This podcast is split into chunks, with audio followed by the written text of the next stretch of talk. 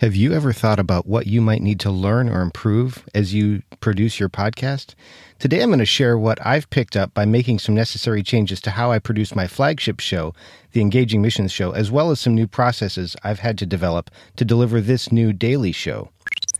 What's happening, podcasters? I'm Bryan Entzminger with another episode about podcasting on my journey to personally help 1,000 podcasters launch, improve, and sustain their shows.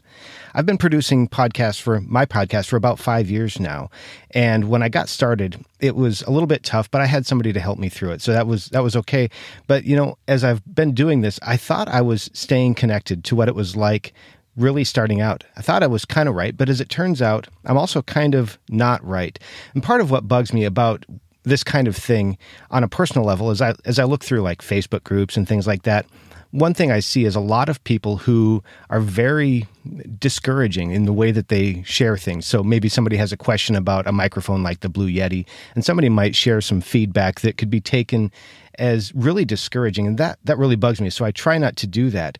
And so as i'm doing this i'm also thinking about you know what's it like to start something new? With this show i was doing this show in part because I'm going through a challenge, the One Funnel Away Challenge. And I wanted to use the Christian Podcaster Summit as the promotion to learn the process. Just full transparency.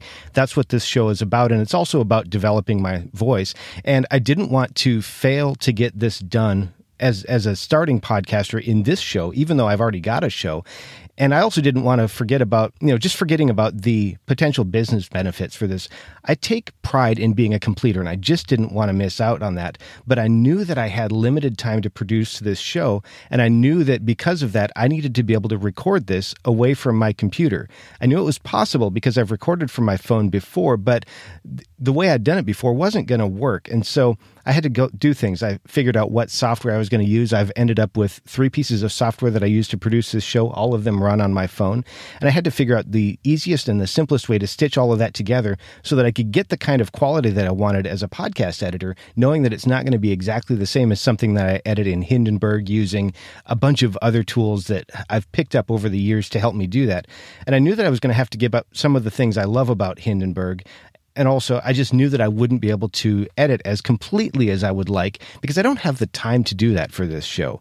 But that wasn't the hardest thing. I, I thought it was going to be, but actually the hardest thing about all of this and maybe if you started a new show recently, you might remember this. The hardest thing about starting a new show wasn't the tech. It was honestly not looking at the stats every day. And I've got to say that so far I have not succeeded at that one. It's really difficult. And this is one of the things that I tell new podcasters to ignore. Just ignore those stats for the few, first few days. But it was hard to do that. And that really helped me realize that, you know, some of the things that I give as advice aren't easy to do they weren't easy for me. And if you're a new podcaster, they might not be easy for you. But I've launched the show and I have a process, and now I can continue to learn and grow. So that's been great. And also, it's really been interesting to reconnect with what it's like to start something new, starting this show new, starting this show with a different purpose and a different process than I'd done before. And at the same time, going through something like the One Funnel Away challenge from ClickFunnels. It, it's really good.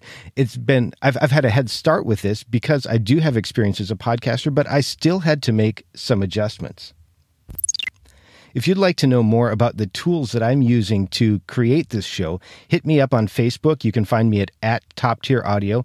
And if you're a, an existing podcaster and you'd like to make changes to improve your show, visit toptier.com slash summit. That's my affiliate link. You can find out more information about the Christian Podcaster Summit. That's going to be a great thing coming up in a little bit less than a month.